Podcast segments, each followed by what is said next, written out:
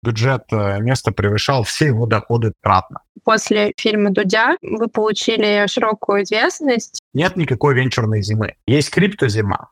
Я была поражена, насколько из хаоса получается создавать красоту. Предприниматели живут в жизни по таким законам. Ни от кого не зависишь, кроме себя.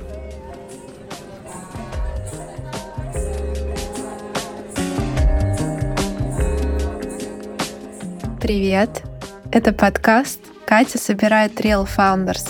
Я Катя Курашева, основательница Air Founders, комьюнити для опытных предпринимателей и топов стартапов, которые называют лучшим по запуску продуктов на глобал. Мы собираем самые сливки от практиков с духом фестиваля без серьезных щей. Выпуски подкаста — это записи прямых эфиров, а мои гости — топовые ребята, которые выводят свои продукты на международку. Мы говорим по делу и без воды, про бизнес на глобал, но не забываем про личные, ведь это важная часть пути. Еще мы не боимся ошибок и записываем с одного дублем. Очень давно ждала этот эфир, Ко мне в гости сегодня пришел Коля Давыдов, кофаундер семейного инвестиционного фонда Давидовс и Айнёрт из Кремниевой долины, муж, отец, человек, который много всего успевает. И спасибо большое тебе, Коля, что пришел к нам не за количеством подписчиков, а чтобы открыто поделиться опытом с русскоязычными ребятами, которые делают сейчас проекты на международных рынках. Привет. Я вижу, что сейчас только возвращение в долину. Многие фаундеры, стартаперы, которые покинули долину за ковида, возвращаются э, обратно. Но я знаю еще много очень новых русскоязычных ребят, тоже туда переехала, хотя до этого они там жили где-то в России, например. Вот как, а, по твоим ощущениям, выглядит а, новая комьюнити, новая тусовка людей, которые живет в Пало-Альто, в долине, а, в Сан-Франциско? Это те люди, в основном, что были до 2020 года, или что-то принципиально изменилось? Ну, не так много народу уехало, на самом деле. Уехали те, кто там недавно приехал, и у них ничего не получилось сходу, и они в ковид поехали в Майами, там, и Флориду, Техасы. Ну, то есть ничего не получилось, я имею в виду, не получилось создать какой-то офлайновый нетворк долинский. Потому что ковид, конечно, долина сидела довольно строго в локдауне, а во Флориде там, короче, все мои знакомые, кто летал во Флориду, все переболели ковидом. Я вот ковидом не болел, например, до сих пор, ни разу, потому что соблюдал ну, еще, еще и повезло, конечно. Вот. Слушай, мне тяжело судить. Тусовка, ну, тут очень много людей. Моя тусовка, она не сильно меняется. Это AI-тусовка. И там я не то чтобы очень сильно social exposed новым людям. Их очень много приезжает, действительно. Вот, но я не, не скажу, что как бы Просто, знаешь, это очень разный режим. Когда ты только переехал, ты никого не знаешь, ты ходишь и со всеми знакомишься. Когда ты уже 8,5 лет как бы здесь работаешь, ты обрастаешь таким количеством связей, что просто сходить ко всем на дни рождения становится невозможно, потому что это сильно больше 365. Ну, плюс ты, как уже такая публичная фигура, становится как бы таким делом чести с тобой познакомить, и ты, понятное дело, не можешь... Да, слушай, нет, это иллюзия. Я публичная фигура в русскоязычном пространстве. Я в русскоязычном пространстве как раз наоборот стараюсь не знакомиться, потому что, ну, реально мы инвестируем, у нас просто не пересекаются. Не то, что я такой, типа, сноб, знаешь, там, типа, не хочу. Просто не пересекаемся, потому что мы инвестируем в repeat фаундеров, а repeat VC-backed фаундеров, то есть те, кто уже что-то сделал, поднимал прошлый свой стартап VC деньги. Как правило, это люди, которые либо уже меня знают, и я знаю их, вот, либо это там люди, которые не из вот там, тусовки о том, что, типа, посмотрели Дудя и решили, что прикольно переехать. Ну, либо это из-за AI-тусовки люди, которым в целом, ну, как бы, тоже такое, другой, другой вайб, короче. А, я тогда немножко переиграю порядок своих вопросов и спрошу а, тебя про место, потому что, там, не помню, в 19 и 20 году вы с Андреем Моничевым запустили сообщество для стартапов, предпринимателей инвесторов. И я очень хорошо понимаю тоже модель этой истории, потому что все равно после именно фильма «Дудя» вы получили широкую известность а, в русскоязычном пространстве. Вот, и там, мне кажется, большое количество твоих подписчиков в Инстаграме, на Фейсбуке, они пришли именно с этого фильма. И было классно это конвертировать, я думаю, достаточно качественно, русскоязычную аудиторию конвертировать в формат сообщества. Вот. И я, насколько понимаю, оно у вас достаточно быстро выросло, и там было большое количество людей. Можешь а, тогда раз мы зашли про русскоязычный нетворк а, фаундеров и стартаперов, сказать, оглядываясь назад, вот опыт с местом, это что вообще было? То есть насколько он, на твой взгляд, удачный? Ну, это благотворительность. Мы с Андрюкой сожгли по там, больше 100 тысяч долларов каждый где-то на то, чтобы попробовать э, дать в комьюнити, дать возможность людям получать контент, знакомиться друг с другом, общаться качественно, знакомиться и двигаться в сторону созидательного контекста. Это очень сложно, это очень долго. Там 75 человек волонтеров, которые там part-time или full-time над этим работали. Кто-то получал зарплату, кто-то работал просто так.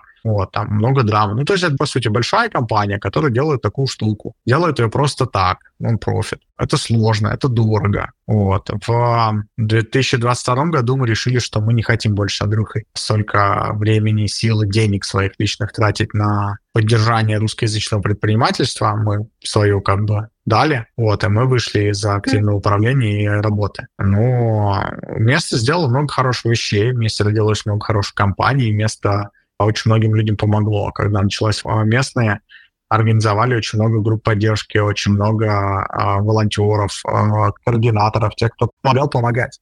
И это круто, я этим достаточно горжусь. А ты бы стал делать место сейчас или что-то подобное? не стал бы. Смотри, Почему? место это был такой, ну, вот, короче, Дудь привел огромное количество а, людей нерелевантных в там, мои социальные сети. У меня до места в Фейсбуке было 40 тысяч подписчиков. Но это были фаундеры, профессионалы. Ну, то есть, как бы, я не... То есть это, короче, неправильное утверждение, что, типа, там, я стал известным после Дудя. У меня были там до этого разные интервью, там, э, с кучей э, более узкоспециализированных людей. Но и volume был. Просто пришло огромное количество нерелевантных, но очень воодушевленных людей. И место это был логичный ответ, как вот эту замотивированно, воодушевленную энергию куда-то направить в созидательное русло, потому что иначе они mm-hmm. просто осаждали наши директы, получали по 3-4 тысячи сообщений в день, и это как бы сделало работу просто невозможной на какое-то время. Вот, поэтому мы как бы попробовали это сделать, и это, это принесло большую пользу. То есть не могу сказать, что это просто как бы, знаешь, типа там мы заредиректили, мы это принесло большую пользу людям. Мы, мы были рады это видеть. Вот, принесло это какую-то пользу нам? Нет, никакую. Это, опять же говорю, долго, дорого, э, сложно, вот, но иногда греет душу. В 2022 году я понял, что у меня просто нет ресурса, ни физического, ни финансового на то, чтобы заниматься местом, а так же, как Андрей. Мы, соответственно, вышли оттуда операционно. Вот. Стал бы я делать это сейчас? Нет, конечно, не стал бы. Мне намного больше нравится заниматься комьюнити нашего, нашими портфельными компаниями. Мы за два года сделали 70 мы сделали 84 сделки с 75 стартапами с Мариной и нашими коллегами-инвесторами. Это много. Это очень много. Это в 6 раз больше, чем мы делали до этого с предыдущим фондом Gagarin Capital. А мы намного больше делаем для этих компаний. Мы строим продукты внутри. Короче, дел прям реально до хрена.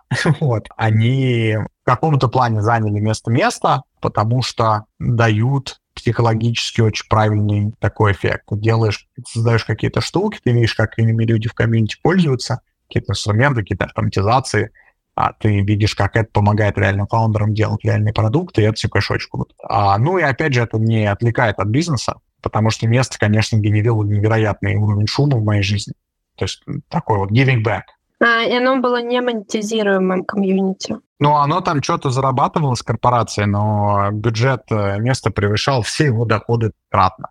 Окей, Давай поговорим про инвестиции. В первую очередь интересен текущий период, состояние рынка, твой взгляд на ситуацию. Я общаюсь с разными фаундерами, инвесторами, и они говорят, что уже не раз наблюдали венчурную зиму примерно с одними и теми же сигналами рынка. В какой-то момент все начинают смотреть на позитивную юнит-экономику, говорят, что классические стартапы — вымирающий зверь, дивидендный бизнес — супер. Так было в 2008, 2014, 2017, 2018 годах, когда рынок в какой-то момент присыщался, оказывался в жопе, потом все неизменно как как-то начинали оттаивать. И вот снова очередной Uber поднимает 200 миллионов долларов раунд. Сразу вопрос. А Uber какого года компания? Uber 2009, кажется, да? 2008, да. А Airbnb какого года компания? Не скажу тебе, но тоже раньше. 2008. Да. Вот, короче, эти винтажи, они всегда очень хорошие. А начинать что-то строить в год, когда... Смотри, значит, опять давай, давай попробуем разобрать.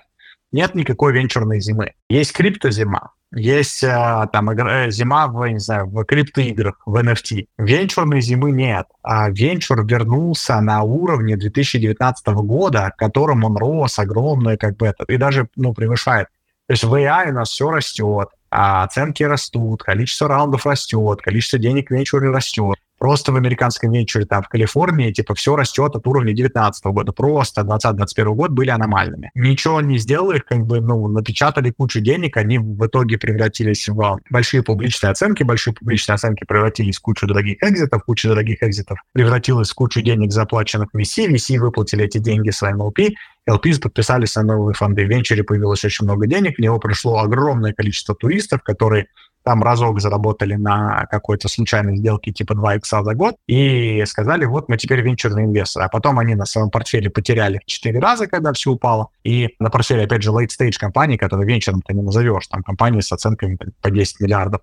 И теперь они говорят про венчурную зиму. Никто из uh, VC, которые занимались early stage, ни про какую венчурную зиму не говорит. Есть небольшой сложный фандрайзинг у фондов, у фондов, не у стартапов, у фондов потому что ставки высокие, деньги дорогие. И если они строили свои фандрайзинговые планы, исходя из того, что у них было в 2021 году, то сейчас они их сокращают. Но опять же, если смотреть из того, что типа они делали там без учета сумасшедшего 2021 года, то у них все так же. Вот, у нас все растет. В AI вообще нет никакой зимы, понятное дело, у нас наоборот все цветет и пахнет, все а, бегают вокруг и раздают всем деньги. А у нас наша одна из портфельных компаний сейчас по сумасшедшему multiple подняла раунд 70 миллионов долларов. Они, а, у них было 7 встреч, и они получили 9 термшитов. Два фонда прислали эти термшиты вслепую, не встречаясь с фаундерами. И вот это вот как бы тяжело назвать зимой. Вот. Но опять же, когда ты говоришь про более широкий план, говорим про late stage, на late stage упали оценки. Люди стали смотреть на бизнес-модели. Они поняли, что просто жечь инвесторский кэш за долю рынка, это как бы не sustainable стратегия, нужно бизнес строить. Ну, те фонды, которые занимались исключительно этим, такие как SoftBank или там Tiger, они сильно просели. Весь early stage особо не поменялся. То есть, ну, early stage не очень сильно зависит от экономических циклов. Потому что пока наши компании вырастут до того, чтобы стать публичными, пройдет 7-9 лет. Ну смотри, если не брать AI-компании, я с тобой абсолютно согласна, что AI — это сейчас совершенно отдельная тема. Все же вот по практике я просто здесь смотрю как бы с точки зрения моей коммуникации с разными фаундерами, да, и стартапами, ну как бы объективно, а, понятно еще по причинам политическим, но привлекать деньги стало сейчас намного-намного сложнее. А, но если убрать... А какие, какие политические причины? То, что они русские фаундеры?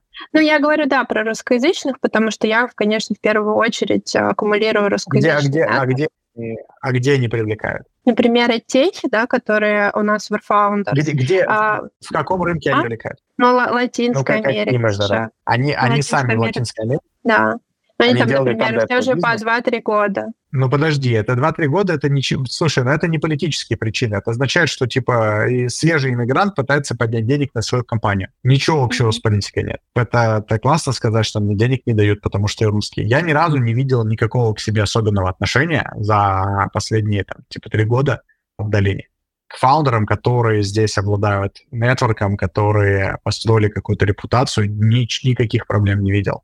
А у свежих фаундеров, которые вчера приехали, у них точно такие же проблемы, как и были до этого. Им денег не дают, потому что у них нет никакой, никакого track record. Это не политические причины. Это причины в отсутствии опыта, в отсутствии нетворка, в том, что они не понимают, как работает рынок, не понимают, как здесь строить компании, не понимают, как здесь нанимать, как здесь продавать, как здесь поднимать. Слушай, ну я говорю не про совсем компании, которые вот первый раунд привлекают, да, я говорю про компании, которые на себе, скорее всего, находятся, то есть, например, они до этого привлекли там 2-2,5 миллиона долларов, uh-huh. а последующие раунды у них не получается привлечь, или они идут, э, ну, как бы очень тяжело.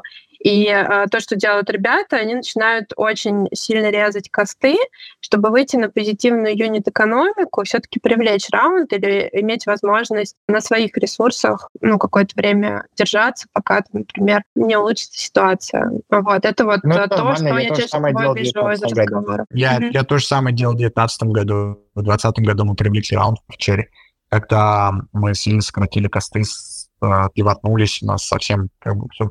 Это, это звучит как обычная проблема стартапа. Привлечь Series A сложнее всего. Сид тебе могут дать за команду, сид тебе могут дать за, за, за рынок, когда люди рынок покупают, да, а Series A тебе дают уже за твой traction, за твои financial, за твои метрики. И он самый рискованный для инвесторов. Поэтому ну, логично, что Series A сложно привлекать. Если у них э, был какой-то большой burn, и они были как бы out of control, ну, возможно, это хорошо, что они косты пофиксили. То есть я не могу сказать, что сейчас а, в нашем портфеле, например, да, у нас много AI-компаний, почти все, но а, я не вижу, как у хороших компаний, никаких проблем с Series. Я вижу классическую power law того, что компании, которые doing not so well, а им это непросто. А, ну, это всегда решается количеством.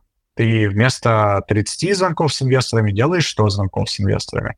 И со 100 звонков с инвесторами получаешь тот же раунд. А как объяснить тогда, что... Ну, вот я слушала подкаст недавно, и там говорилось, что последние четыре квартала у публичных SaaS-компаний был отрицательный показатель выручки годовых подписок. И Правильно. вот только сейчас он начал в последнем квартале расти на 2%, и как раз в этом подкасте обсуждалось, что это говорит о том, что это положительный сигнал рынка, что рынок уже отталкивается от дна, и а, что, ну, как бы раз у SaaS-компаний растет выручка, значит, ну, как бы растет и вся экономика, потому что клиенты SaaS-компаний — это бизнес. Вот что ты по этому по поводу верно. думаешь? Смотри, у тебя есть, значит, ситуация, в которой у тебя дают бесплатные деньги, тебе дают PPP-лоуны как бизнесом, тебя, значит, ну, ты просто берешь займы под ноль, ты что хочешь делаешь, короче, у тебя деньги бесплатные. Ты в этой ситуации, и бизнес твой растет, double digits, вообще ни хера не делаешь, оно все растет. В этой ситуации, естественно, никто не занимается экономией. Как только у тебя деньги дорожают, как только у тебя бизнес перестает расти сам собой, все возвращается как бы в нормальное состояние, ты такой думаешь, окей, а что это у меня сотрудники покупали кучу всяких САСов, мы же ими даже не пользуемся. Ты начинаешь их менять, эти подписки. А абсолютно логичный, как бы, мне кажется, шаг. То, что, ну да, там, типа, у всяких САСов больших, которыми пользуются большое количество компаний, и еще большее количество компаний мы покупали просто так, они начали сейчас резать косты. Но, слушай, даже не то, что там типа, вау, мы сократили 75% персонала. Но, кстати, есть стартапы, которые сократили 75% персонала. Но здесь даже дело не в том, что они косты режут, а в том, что просто они могут с AI делать больше с меньшими ресурсами. Вот, то есть я считаю, что это абсолютно нормальные а, явление, не надо пытаться в этом рынке искать дно. Я думаю, что а, высокие ставки — это, условно, новая реальность, с которой мы будем жить какое-то время. Два года или пять лет. Ну, надо понять, что, значит, в Америке, а, есть инфляция теперь.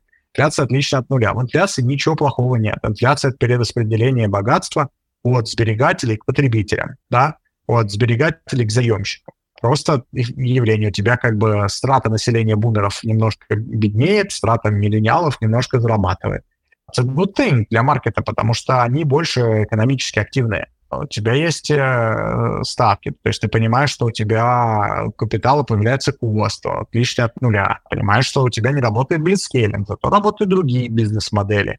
И компании, которые нацелены на efficiency, начинают э, зарабатывать лучше, чем те компании, которые нацелены на рост. Вот. Обычные рыночные процессы. Просто под них как бы нужно, ну, под них нужно и можно ориентироваться, не надо их следить вот типа секундомером. То есть типа вот вот сейчас рынок оттолкнется от одна, ну, то есть вот что такое это для обычного фаундера? Типа, что фаундер сидит такой, вот сейчас рынок одна оттолкнется, и нам денег дадут, да, или как это будет? Примерно так, я думаю. Конечно, нет, но это, это касается только условно этих э, хайпа двинутых, которые ходят сначала на NFT стартап собирают, потом на, на AI стартап собирают. Для условно стартапа, который работает, вот как ты приводил пример, там ребята, которые подняли там 2-2,5 миллиона, собираются поднять Series A, никакого значения не имеет. Они поднимают от Series A в этом рынке, они в другом рынке Series A поднимать не будут. Поэтому нужно просто понять, с кем они конкурируют, в каком рынке они находятся, как они, с какими инвесторами они общаются. У ну, инвесторов а, рекордное количество денег в фондах. То есть не, нельзя сказать, что инвесторы типа ни, ни денег нет, или они не инвестируют. Да, давай конкретизируем, какие модели стартапов сейчас все-таки больше всего инвестируют, что заходит, э, какие А зачем? Области. Давай, да, я могу в образовательных целях это рассказать. Но, ну, что тебе кажется, интересно? Это интересует, наверное, сейчас только LP, то есть инвесторов в фонды. Потому что ты хочешь понять, вот, типа, когда ты в фонды сейчас инвестируешь, далее, в какие модели, типа, они будут класть. А если ты фаундер, то тебе какая разница? Ты же не будешь менять свою бизнес-модель, в которую ты веришь, которая работает для твоих клиентов, под то, во что инвестируют инвесторы.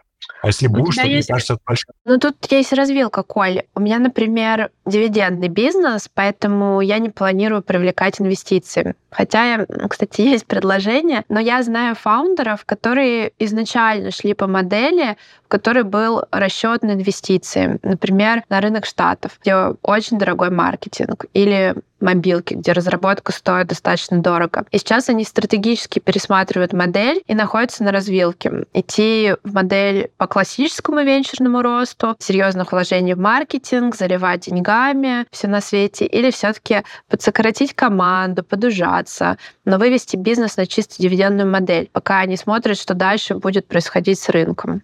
Это реальная ситуация, поэтому в целом, мне кажется, интересным поговорить про модели и то, где, несмотря на текущие реалии, получается все таки привлекать деньги. Мне кажется, что это на самом деле очень сильно влияет а, на выбор фаундеров здесь и сейчас. Смотри, выбирать это надо все равно из того, за что тебе лучше клиент платит. Если в твоем бизнесе нужны инвестиции, то ты их привлечешь если твои клиенты, ну, короче, смотри, инвесторы не смотрят на привлекательный или непривлекательный бизнес-модель. Нет такого критерия. Нету критерия там типа каких-то там хайповых рынков. Есть инвестиция в команду, когда ты понимаешь, что эта команда может нанимать лучших людей на этом рынке, может продавать лучшим компаниям, может привлекать там тир-1 инвесторов. А есть инвестиции в рынок, когда ты понимаешь, что этот рынок, скорее всего, вырастет в там типа 20-100, не знаю, 200 раз, и эта команда — это твой лучший бет на этот рынок. Есть инвестиции в какой-то конкретный бизнес, который показывает очень хорошие метрики, и ты понимаешь, что потенциально он может тебе вернуть, ну, условно, там, для обычного фонда, потенциально может тебе вернуть фонд в несколько раз с этой инвестицией. Вот, вот что ищут. Не ищут каких-то более классных бизнес-моделей. Понятно, что все фаундеры ходят толпами и делают примерно одно и то же, но это не связано с тем, что у инвесторов какие-то модели более популярны. Это связано с тем, что просто какие-то бизнес-модели стали возможны сейчас. Если говорить а, про все-таки какие-то необычные штуки а, в мире инвестиций, а, то вот у нас был вопрос, когда готовились к эфиру от подписчиков, про инвестиции в людей, да. На мой взгляд, это mm-hmm. такой артхаус в мире инвестиций. Скажи, это действительно вообще бизнес или это больше все-таки такой пиар и часть а, дифференциация от других фондов. Вот. И какие здесь вообще, ну, какое здесь вообще будущее, риски, сложности, возможности. Вот. Ну, смотри, это абсолютно нормальная модель. Она не, ну, как бы ты не можешь дифференцироваться от других фондов, потому что ты с ними вообще в параллельной плоскости начинаешь существовать. Ты не инвестируешь в компании, ты инвестируешь в людей. Соответственно, у тебя, значит, из плюсов, у тебя более aligned интересы. Потому что фаундер, который ищет палка количество итераций в своем стартапе и не нашел product market fit, его мотивация этот стартап закрыть, открыть новый и начать копать смежную область. А у инвесторов этот стартап интересы, чтобы человек продолжил копать эту область. Вот. Поэтому и когда ты инвестируешь в человека, у тебя интересы align. Ты говоришь, отлично, давай бросай, давай следующий начинай. Вот ты делаешь себя сильно менее рискованным а, всю эту конструкцию. То есть э, шансы, что repeat founder за 30 лет что-то сделает хорошее, намного больше, чем э, шансы, то, что он сделает конкретно эту компанию, потому что ты не понимаешь, там, ну, там, вдруг он влетит в выгорание через полгода, что ты будешь делать? Вот. Если ты проинвестировал фаундера, то выгорание пройдет, человек там типа чем-то еще позанимается, может даже где-то поработает, потом следующую компанию сделать. То есть если посмотреть backwards, что делали там типа 10 лет назад люди, которые сейчас а, фаундеры типа успешных компаний, большинство из них что делали? Были фаундерами до этого. В этом плане все хорошо. Значит, в чем минусы, с моей точки зрения? Почему, например, я не инвестирую в эту модель? Я оставляю ее, знаешь, этим визионерам большим, а, с большими деньгами, то есть там типа Билл Гейтс, Сэм Альтман. А вот эти ребята пусть инвестируют, потому что они как бы want to will this into existence, а я не инвестирую, потому что нету выходов из этой конструкции. 30-летний цикл очень длинный, ни одному существующему фонду он не подходит, потому что самые длинные фонды по 15 лет за 30 лет как бы ты не можешь долго ждать и дивидендами это все возвращать. Поэтому тебе нужно, чтобы был рынок секондари, на котором ты продашь. То есть я вот сейчас купил долю фаундера, куда я продам через 7 лет? Нету рынка секондари. Вот. И поскольку рынка нет, у меня нет ликвидности, и поэтому как бы вот, этот рынок такой. А, то есть пиар ли это? Нет, не пиар, это хороший инвестиционный инструмент. Э, подходит ли он там большинству людей на рынке? Нет, не подходит. Вот, он подходит а, людям, у которых есть там foundation свой. Хорошо, давай поговорим а, про AI еще немножечко, да? Хотела тебя спросить по поводу вообще фокуса на AI-темы а, вашего фонда, потому что очевидно, что сейчас туда много энергии и внимания, и вы с Мариной, своей женой собираете AI-ужины, строите комьюнити вокруг э, этой темы да, искусственного интеллекта, общаетесь с энтузиастами, вот, а, аккумулируйте вокруг себя всяких прикольных ребят. Вот, какая в первую очередь, ну, кого в первую очередь интересно сейчас привлекать, и как это комьюнити сейчас работает на твои цели? У нас комьюнити в целом это инвесторы нашего фонда, их 120 человек, 119, по-моему. Из них 81 это инженеры, которые могут писать код, и э, там большая часть они либо founder ы, либо работают в а, крупных корпорациях. Там это machine learning люди. Они нам полезны тем, что это мгновенная экспертиза, это pipeline, который они притаскивают, это возможность помогать нашим компаниям с этой экспертизой или вот что самое популярное, референсами хороших инженеров, потому что самое сложное нанимать себе лучших инженеров, они все дорогие, ты никогда не поймешь, какой у тебя там типа engineer project fit, пока э, не попробуешь, но референс от какого-нибудь там типа level 9 э, инженера в Гугле, говорит, дорогого стоит. Вот, поэтому это вот то, с чем мы действительно больше всего помогаем. Это комьюнити э, еще и фаундеров, мы же инвестируем в repeat фаундеров, поэтому они постоянно что-то новое делают. Мы, ну, мы давно этим занимаемся, то есть я не могу сказать, какую конкретно это value приносит, потому что мы это делаем уже, ну, вот сколько в долине живем, столько и делаем. Мы с 15 года у нас был фокус на AI, и мы что только не делали. Делали хакатоны, делали свою AI-премию. Вот. Э, у нас сейчас довольно много ивентов, которые мы делаем. То есть вот за два года сделали 75 сделок, то есть проинвестировали 75 компаний и сделали 76 ивентов. А, mm-hmm. больше ивент-агентства, чем, чем фонд, потому что это как раз драйвит, э, драйвит для нас все, все стороны бизнеса. И новых LP привлекает, и новых portfolio uh, founders – а, и новых партнеров, и позволяет с другими фондами дружить, хорошо меняться pipeline.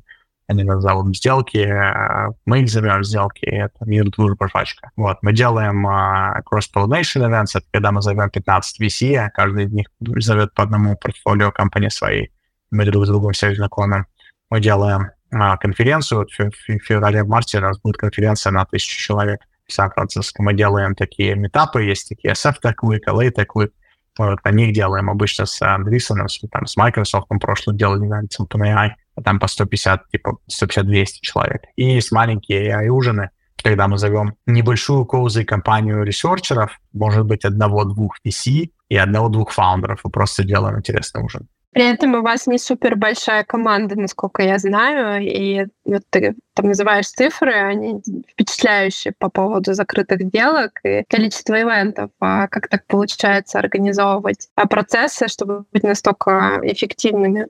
Во всех смыслах. Ну, спасибо за комплимент. А, мы на самом деле много, много не успеваем. Мы стараемся автоматизировать максимально, то есть э, строим какие-то внутренние продукты, которые позволяют нам автоматом процессить дейки или там э, получать апдейты от, от э, портфельной компании, сразу процессить и из них доставать ставки, вместо того, чтобы читать весь апдейт, мы сразу понимаем, что конкретно мы можем сделать, чтобы им помочь, а еще нам там может подсоветовать наш продукт, типа, кто из наших LP может с этим помочь. Вот, и у нас есть активные LP, дел капитаны, дел адвайзеры, их много, их 22 человека сейчас, кто а, что-то делает для portfolio companies. А из них есть совсем активные, например, вот Алексей Рыбак, наш венчурный партнер, а он, по-моему, 8 сделок а, притащил из тех, что мы проинвестировали. Поэтому это, конечно, большую часть работы с нас снимает. А команда у нас маленькая. Это там два партнера, Марина и я, два аналитика, Investor Relations, SMM и part-time инженер. Вот, по сути, и все. А, я хочу тебя спросить очень сильно про Burning Man. А, я знаю, что uh-huh. ты любишь это дело, и не раз ездил, и у нас много с тобой общих знакомых. И в лагере, в котором ты участвовала, ты, насколько я помню, в розовых шубках а, Pink Unicorns. Ну, вот, которые, из лагерей, да. Да, которые всех обнимают, отогревают. вот. Um, скажи, что вообще для тебя Burning Man? И как ты считаешь, почему, ну, то есть этот фестиваль, очевидно, стал таким культовым местом для многих предпринимателей. Но у меня просто в этом году какое-то рекордное количество ездила а, знакомых а, на Burning Man. Э, и кажется, что концеп, концепция Burn а, она отражает а, какой-то такой предпринимательский опыт, предпринимательскую суть. Вот поделись как-то своим, да, вот почему ты ездишь на Burning Man, тебе это дает, и почему там много предпринимателей его любят. С того, что это не фестиваль, это комьюнити. Комьюнити, которое существует по своим законам, а некого такого утопического общества. И оно подходит хорошо предпринимателям, потому что предприниматели живут в жизни по таким законам. Это radical self-reliance, да, то, что ты ни от кого не зависишь, кроме себя при этом ты готов с другим помогать, готов дарить им что-то, дарить какие-то experience ы, делаешь какие-то штуки для других. Inclusion, это self-expression, это то, чем предприниматели вообще по жизни занимаются. Поэтому предприниматели, у которых появляется bandwidth для того, чтобы делать что-то новое, они для им это хорошо заходит.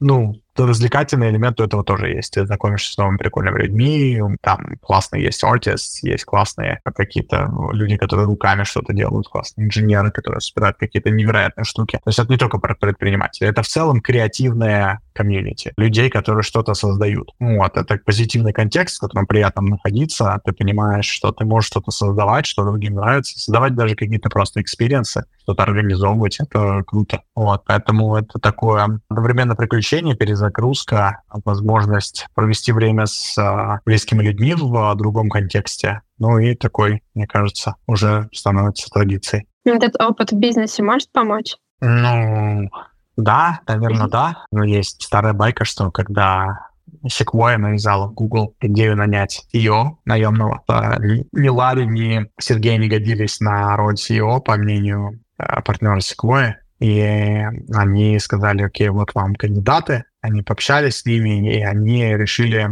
а, что чтобы не сильно портить культуру компании, не портить культуру Google, этот человек должен быть на их волне, и последним заданием для тех, кого они собеседовали, они сделали, сказали, «А, соберите нам лагерь на Burning Man. Собрать лагерь на Burning Man — это такая, ну, не самая простая задача, mm-hmm. а, особенно учитывая, что это как бы все, знаешь, как, как место, да, то есть это для всех part-time какая-то волонтерная активность, которая, типа, не, не оставляет, типа, люди ее продалбывают, поэтому это сложно, короче, все организовывать, это, это, ну, большой логистический процесс. То есть чем больше лагеря, если у тебя лагерь на 100 человек, то это просто full-time job, чтобы его организовать. И все, на самом деле, кандидаты отказались, кроме Эрика Шмидта, потому что они сказали, что за фестиваль. А Эрик Шмидт сказал, окей, без проблем, собрал им офигенный лагерь, что у них все было, у них там был душ, кухня, там все было, все было прекрасно. Вот, после чего они сказали, that's our kind of guy, и наняли его а, SEO Гугла. Офигенно. Хорошая история. Ну, на самом деле, мне кажется, Бёрн — это пример... Э, я была только на российском огоньке, который аналог Burning э. Вот. А, но меня впечатлила тогда вот эта история с горизонтальными связями, и когда нет единого какого-то лидера, по сути, да, но силами комьюнити, которое объединено целью, ценностями, ну, вайбы, да, тоже отобрано, отфильтровано, получается создавать очень красивые смыслы, арт-объекты, инфраструктуру, и, в общем, я была поражена, насколько вот из хаоса получается создавать а, какую-то красоту. И последняя штука, которую я тебя сегодня попрошу сделать, отдай совет по выходу на международные рынки, который тебе придет или который, может быть, тебе кто-то в свое время давал. Наша аудитория — это фаундеры, C-level стартапов, ранних стадий. В общем, все, что хочется тебе сказать в заключение. Слушайте, я бы, наверное, сказал, что нет никаких международных рынков, есть просто другие рынки, и они работают, на самом деле, все по-разному. Ты просто как бы приезжаешь и, не знаю, как это называется, нормально делай, нормально будет. Ну, тяжело какой-то дать плейбук, он всегда разный. Ну, наверное, единственное, что могу сказать, что на этом рынке надо присутствовать. Если у вас не какой-то супер большой бизнес, который может себе позволить секварить какого-то местного игрока и на его условиях что-то строить, если вы выводите свой продукт руками, то вам надо быть на этом рынке. Вам надо понимать, как на нем себя, какая на нем экосистема сложилась как вообще бизнес там делается, как, э, какой этикет, как себя юзеры ведут, что они чувствуют, говорить с ними, быть в контакте. Поэтому вам нужно, чтобы выйти на международный рынок, вам надо его сделать своим домашним. Коль, спасибо тебе огромное. А, я кайфанула от нашего сегодняшнего с тобой стрима. Вот, спасибо, что выделил время. Спасибо, вообще. спасибо пока. Ну, ребят, всем пока.